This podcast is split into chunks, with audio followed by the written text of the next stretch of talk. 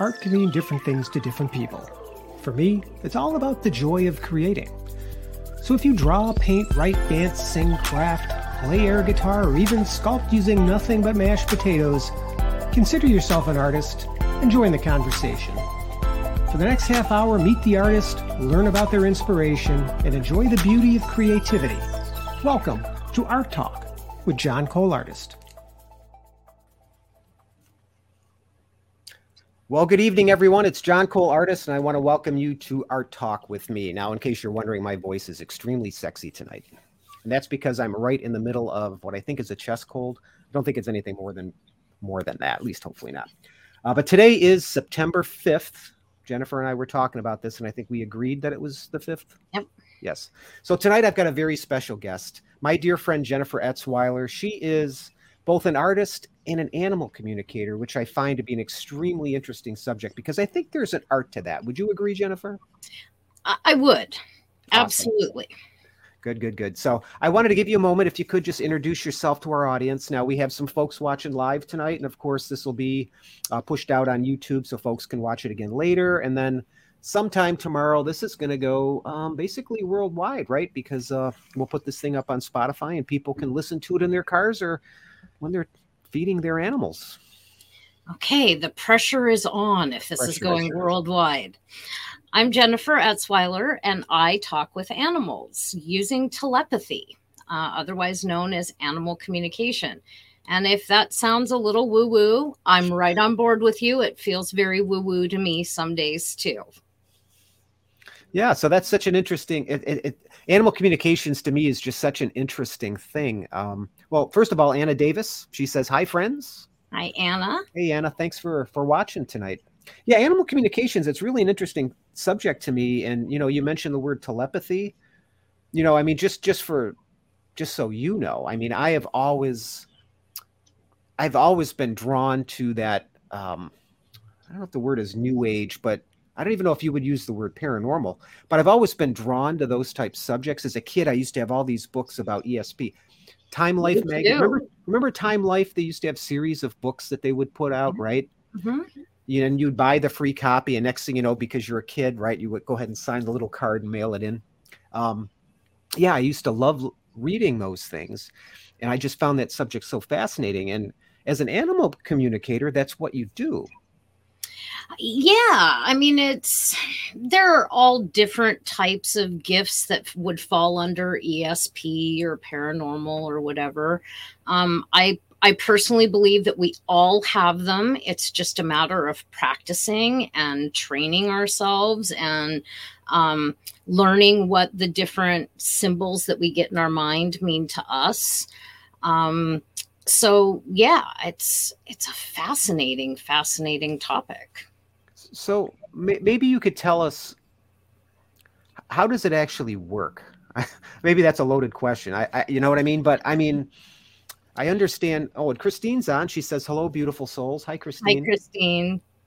So, I mean, I can tell you how my process works. Okay, yeah, it's a little bit different for everyone.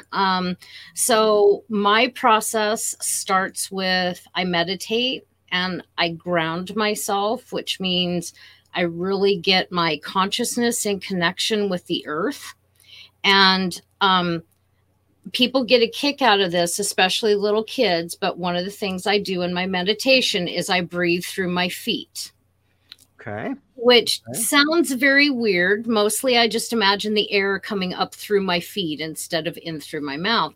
But it gets me out of my head and into my feet. So I'm not thinking so much. Okay. Because as I get the messages, whether I hear them or see them, it can be really challenging to not overthink what I'm getting and what it means. So I just get the message and say it, I'm much more likely to give an accurate message to whoever I'm talking to. Okay. So that's the first thing that I do is ground myself. Right. And then I connect with the animal and introduce myself because, you know, it's rude to not do that. And I start off by asking them questions about themselves, like, Do they have a favorite food or a favorite toy or a favorite activity?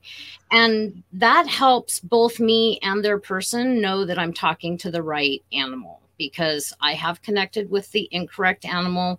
And I'll bet you there isn't an animal communicator out there that hasn't done it at least. Right. And then once I'm through all of that, then if their person has let me know that they have a question up front, I will start asking questions and have a conversation.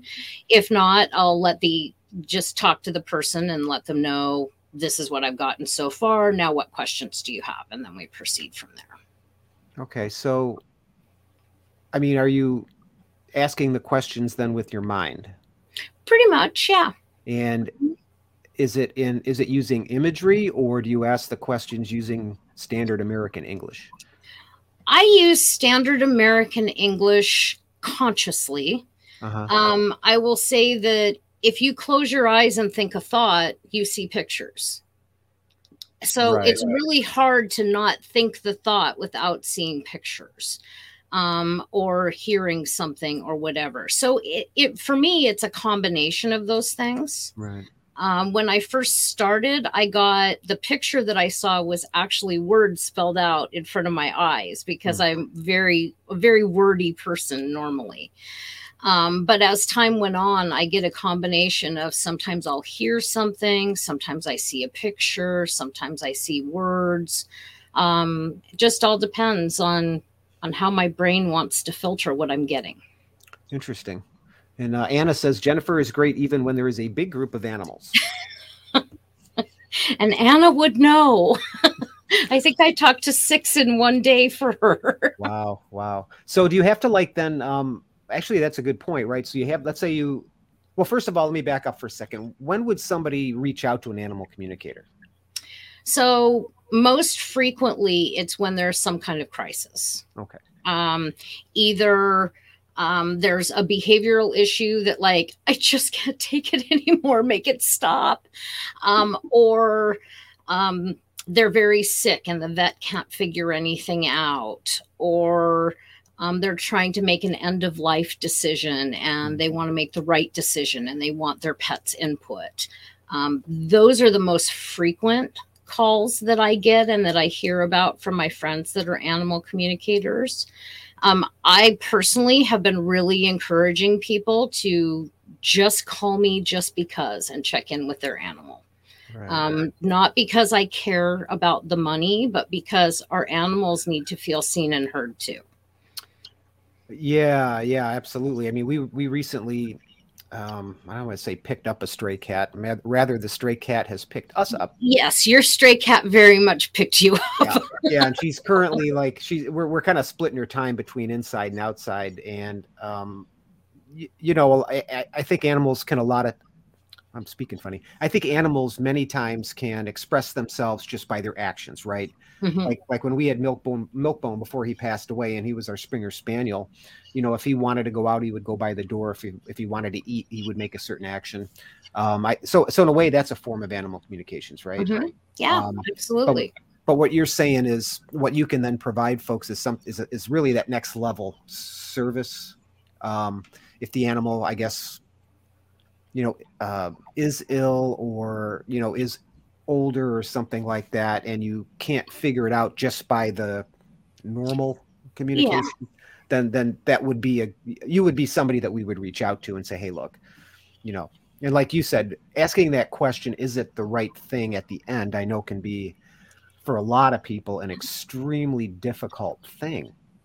Oh, it's very, very difficult. And as you say that, I realize that the one that I left off of there is the call after their pet has passed to get some closure. And I can tell you that end of life decision is incredibly, incredibly difficult. The last pet that I needed to make that with was my soul animal, my cat, Miss Kitty. And I was in animal communication school at the time. She would come and sit in on our classes and like make herself known on the camera. And she loved it. And she loved that I was, you know, building that skill. And I was getting more information from her than I'd ever gotten in the 18 years we'd been together. And I still doubted whether I'd done the right thing and had to call a friend and say, did I do the right thing? Right. And Miss Kitty, being the sassy pants that she is, said, shut up, you did the right thing. So, you know, but Miss Kitty likes to kick my butt pretty often. Yeah. So, wow. So have you ever run across a situation where you know, you're asked to communicate with an animal, or you know, maybe you're practicing your skills? I don't know. Is that something you do? Do you just practice your skills now and then? I do. Have you ever run across an animal that just doesn't want to talk to you? Like, yes, absolutely. Yeah. And I struggle with this one a little bit. Part of me says, if they don't want to talk, that's their right to say, no, I don't want to talk. And another part of me says, do they really not want to talk? Or am I just not asking it the right way? Mm. So, like the last animal that didn't want to talk to me at all, I realized later that I had never introduced myself. And that's important for animals. They want to know who you are. For right? If somebody just walked up to you and started asking you very personal questions, you'd be like, who the heck are you? That's a good point. Yeah, like, I never thought of that. What the heck? So there's that. And then there's also, you know, sometimes you can just do that gentle probing kind of thing, like we would do with a kid that didn't want to talk, which is like, right. Well, how you feeling today? Is there a reason why you don't want to talk about this? That kind of thing. And right. Sometimes that will help them open up. And every once in a while, I still get one that says, nope, not talking to you about this. It's like, okay, is there something else you want to talk about? That is so, what I find really amazing about that is that the way you're describing, you know, the communications with the animals, I mean, to me, there's no difference between, I mean, other than the method of communication, right? There's no difference with the conversation, generally speaking, than with talking with people. No, there really isn't. It's interesting. I mean, yeah. For example, I'm being polite when I relay what Miss Kitty says. She cusses at me regularly. Oh. So. Yeah, this is a G-rated program, so any messages from her. Yeah. So, yeah. And most animals don't cuss at me because they don't know me that well, but she knows me well enough to, you know, use those words. Yeah. Now, what about, now I know, and I've heard this story a number of times, the spider story. That's probably what you're best known for in our circle of acquaintances, you know, our mutual acquaintances, but maybe if you could just relay that really, really quick, tell us a little bit about this. It's a really interesting story, folks. Yeah, so I live in the Pacific Northwest, and we have spider season here. But at the time this happened, I didn't know that, even though I've lived here my whole life. Is just, you know. So it was spider season, and it's basically mating season, so you see them more often. I had a spider in my sink, and I would pick him up and move him. And the next time I went in the kitchen, he'd be back in the sink. And I thought, this is ridiculous. And I was talking to a friend of mine that was an animal communicator, and she would not talk to the spider for me. And she said, nope, this time you got to talk to the spider. So I spent a month doing dishes around the spider and asking it every time I went into the kitchen, is there something you'd like to tell me? And I spent most of that month thinking that he was telling me his name was Friedrich, spelled F-R-I-E. And when I finally got it, that he was telling me friend, mm-hmm. It came with so much love that, I mean, it absolutely brought tears to my eyes. And I still get chills just telling the story. Yeah. And so ever since then, I look forward to mating season when the spiders show up. It's like visits from friends. And if they don't show up, what's going on in the insect world right now that there aren't spiders here? Right. Yeah, I've heard that story more than once. And I think that is such a, it really is a beautiful story in a number of ways, because I think, you know,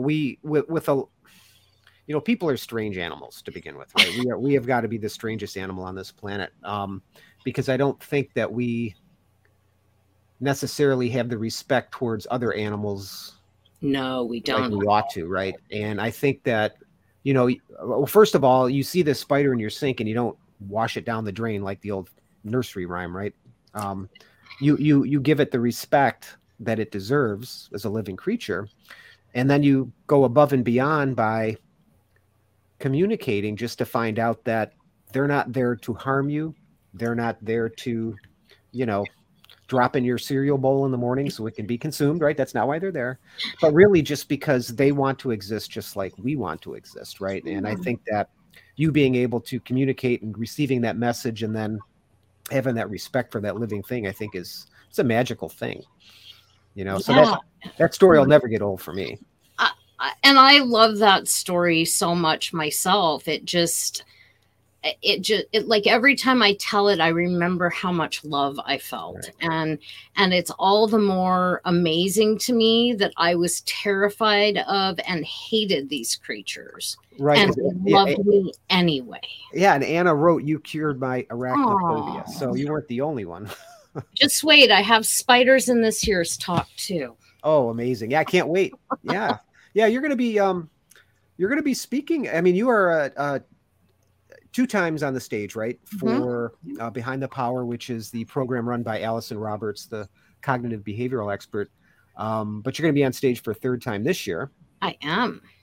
And you're writing your third chapter for the third compendium, I guess, of personal stories that she's been putting out the last few years.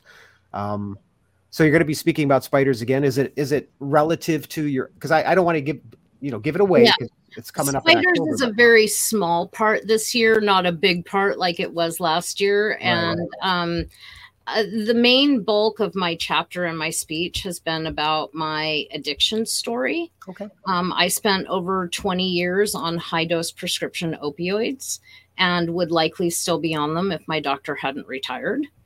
And didn't even realize I was an addict until years after I stopped taking the pills. So this year I'm comparing stereotypes of spiders with stereotypes of addicts. Really? Yeah. Wow. That's pretty cool. Yeah. Yeah. Cause you, I remember a while ago you had, you were doing a lot of research on spiders and everything. Was that a result of that conversation that you had? No, actually this one was just, I was looking for really good stereotypes to illustrate without getting into race and gender that are so insidious in America. And because I'm an animal communicator, wanting to tie animals into it. And I was really struggling, and a couple of posts about the brown recluse spider showed up in my feed. Right. At least one of which was painfully inaccurate, had so many like wrong misconceptions in it. And the brown recluse has a really, really awful reputation that science is learning is not deserved. Right. It's like the black widow, right? Same type idea. Yeah. It's the black widow, the female black widow and the brown recluse are the two medically significant spiders that we have in the United States. And if you Google brown recluse spider bite, you will see all kinds of horrifying pictures. No doubt. And the fact of the matter is that they don't bite unless it's like absolutely necessary. They don't want to, no spider wants to bite people. We're too big to be on their menu, and their venom is precious. They need it to digest their food. So they aren't going to get rid of it for no reason. Right. But the brown recluse is, you will often see people will say, "Oh, I went to the doctor and they said this is a brown recluse bite." Well, you can't diagnose a spider bite, but look, that it was a spider at all, let alone what kind of spider, by looking at the bite. There are other things that can cause those nasty necrosis. Right. And science now thinks that most of those have been misdiagnosed. Oh, wow. Yeah, that's the funny thing about a lot of the animals that we fear. I'm not going to go and say all animals, because I think that some can be aggressive, but typically for a specific reason, right? Mm-hmm. Usually because they're afraid, or they're backed into a corner, or in the case of the brown recluse, pressed against our skin. The position of their fangs means that they can only bite us if they're pressed against our skin. They can't just do it because. Yeah, and a lot of animals will. Remember, I was saying earlier about how the dog used to like go to the door when we wanted to go out. A lot of animals also will give you plenty of warning. Yeah, we just don't know the warning signs most of the time. Right. Yeah, I think where I heeded the warning, of course, is when I went to Arizona this last summer, hiking down the middle of a non-trail. I thought it was a trail, but come to find out it wasn't a trail. And then I heard that distinctive rattle sound. Yeah. And wondering, well, am I actually hearing this? Is it a snake or is it something else? It stopped, and then I took the walking stick I had and hit the ground, right? Because I was on rocks, and I heard it again. And I'm like, that is warning me not to go stick in my feet where it shouldn't be, right? So it wasn't aggressive. It didn't come after me. As a matter of fact, I'd argue that even bears, right? Because there's always you always hear these stories about grizzly bear attacks and stuff like that. I think that would only happen if, they're protecting their young, or if you happen to be in the wrong place at the wrong time. Yeah. That's interesting though with the spiders. So that's actually really interesting if you think about it, because it makes you wonder then how many other things have been misdiagnosed. Well, and brown recluse are probably one of the most, and this is just my own opinion. I have no scientific evidence for this, but I think they're one of the most misidentified spiders because people are so terrified of them that they see them everywhere. And we got a lot of brown spiders. Right. So a lot of people see a brown spider and think, oh God, is that a recluse? Even if they're in states that are several states away from the recluse's normal range. Mm-hmm. Like I get it here in Washington all the time. We're nowhere near their normal range. Yeah. All right. So I have to ask this, and whether or not you want to answer it or not, strictly up to you. But you live in the Pacific Northwest. Mm-hmm. You live in Washington State.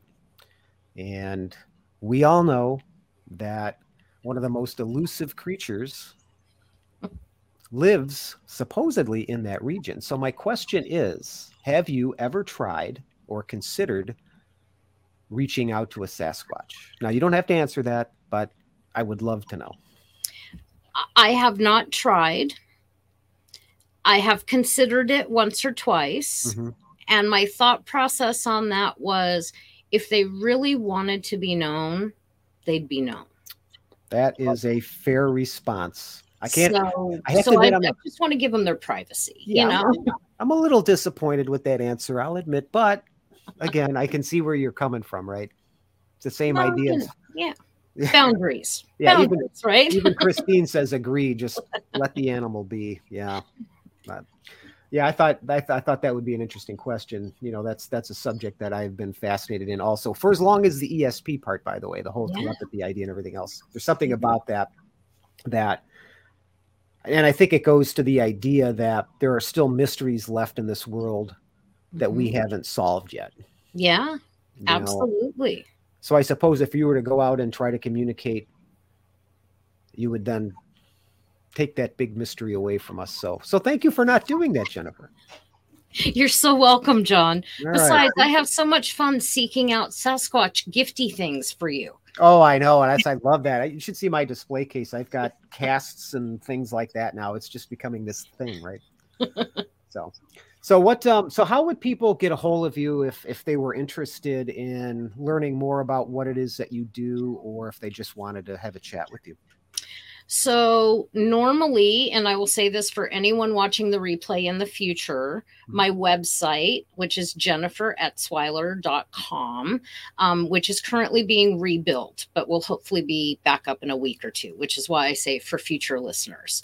The fastest way to get a hold of me, honestly, is through Facebook or Instagram Messenger. Okay. I've always got my phone on me, and, you know, Jennifer Etzwiler, Animal Communicator on Facebook, and Jen Etzwa, JenneTzwa on Instagram. Okay. I'll put this down below for those video watchers. Thank you. And I'll show that Jennifer ETZWA. That's your Instagram handle. Yep.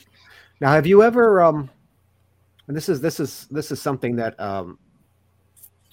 I've asked Christine, because Christine, my wife Christine, she has not only animal communications in her toolbox, but also this ability to contact human souls. The question to her always was, well, have you ever considered doing some kind of either YouTube channel or podcast where you talk about the subject more, maybe get more people interested? Because I think animal communication specifically for you, with the exception of maybe one or two people that seem to have made a name for themselves in that area, justifiably so, because they're good at it, there's not a lot of talk about that. Have you ever considered doing anything like that? I've thought about it. I will say that you actually almost had me convinced after Behind the Power last year to start TikTok. And then I got home and my reptilian brain kicked in and went, oh, you can't do that.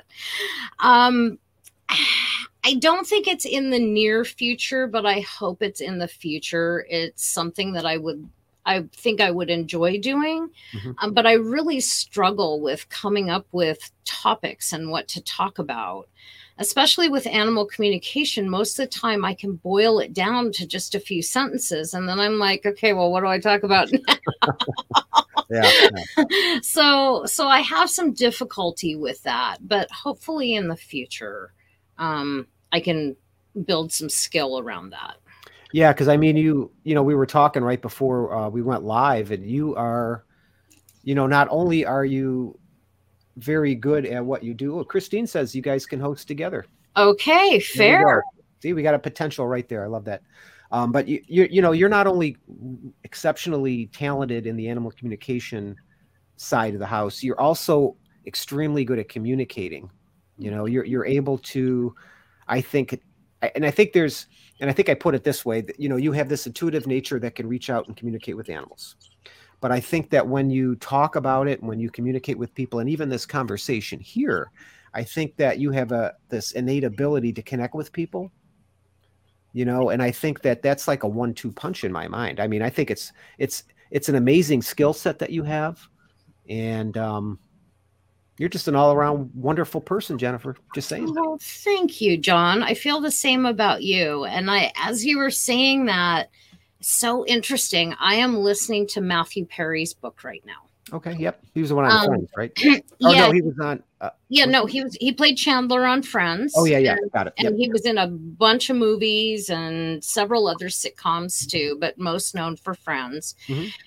And there are moments when I want to cry listening to his book, because here's one of the funniest actors I can think of who doesn't think he's funny.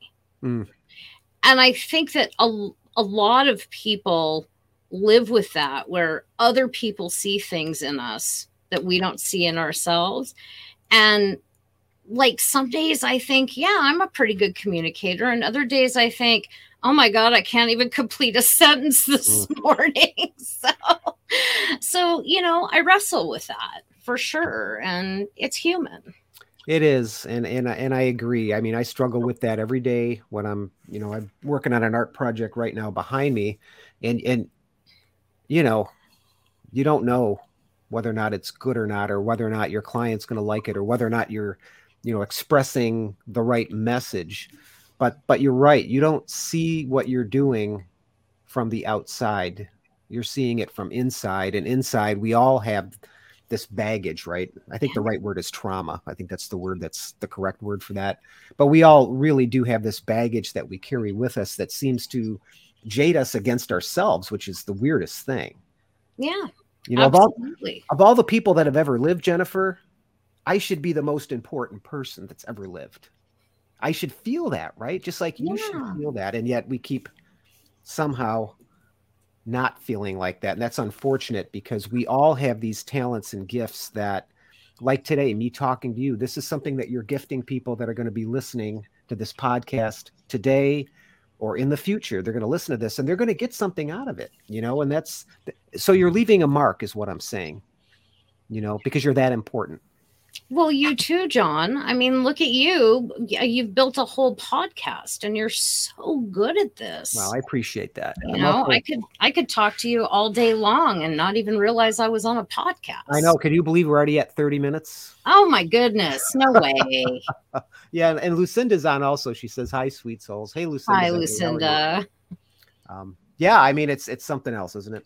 But yeah, it really is. And I think the other piece of that, just because this feels really important to say, is the skills that we have or talents or whatever are like, I've been carrying mine around my whole life. It's just normal to me.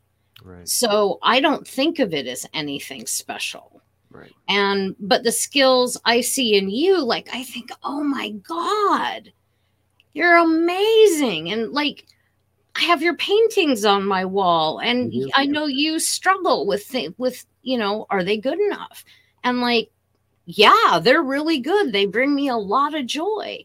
But I think we all live with that a little bit, that it's what we live with. So it's normal to us. It doesn't seem exceptional to us. Right. Right. Yeah. So our challenge is to kind of change that, because like I said, we, and not to sound too overly philosophical to close this thing out, but if we really want, you know, a society that can live together in harmony, yeah, the only way we can do that is by loving who we are first, because if we don't, we're only going to project that out and we're never going to move ahead. You know, take that for what you will, but work on yourself, push it out to others, and we're all going to be happy. We hope. Anyway, Jennifer, it's been an awesome pleasure to have you on my podcast, and I so very much appreciate you taking the time out. Thank you so much for having me. You're welcome. So next week, folks, I'm going to have Kim Nishida on. Ooh. Yeah, so she's not only an artist, but she's also a marketing expert. So we're going to talk a little bit about the art of that. And I think with her, what I'm going to talk to her about specifically is, you have this thing, Jennifer, that you do. How do you use your voice, right? And hopefully Kim can help us with that. So folks, I hope you can tune in for that. It has been a distinct pleasure to speak with you guys tonight, and I'll see you next Tuesday night. So be good. Thank you so very much for joining me on the Art Talk podcast, where it's my goal to bring artists together to talk about their craft. If you'd like to join me for a conversation, please reach out via email at johncoleartist@gmail.com or by visiting my website at johnrobertcole.com. So until next time, keep crafting, painting, and inspiring others with your creativity. You make more of an impact than you know. See ya.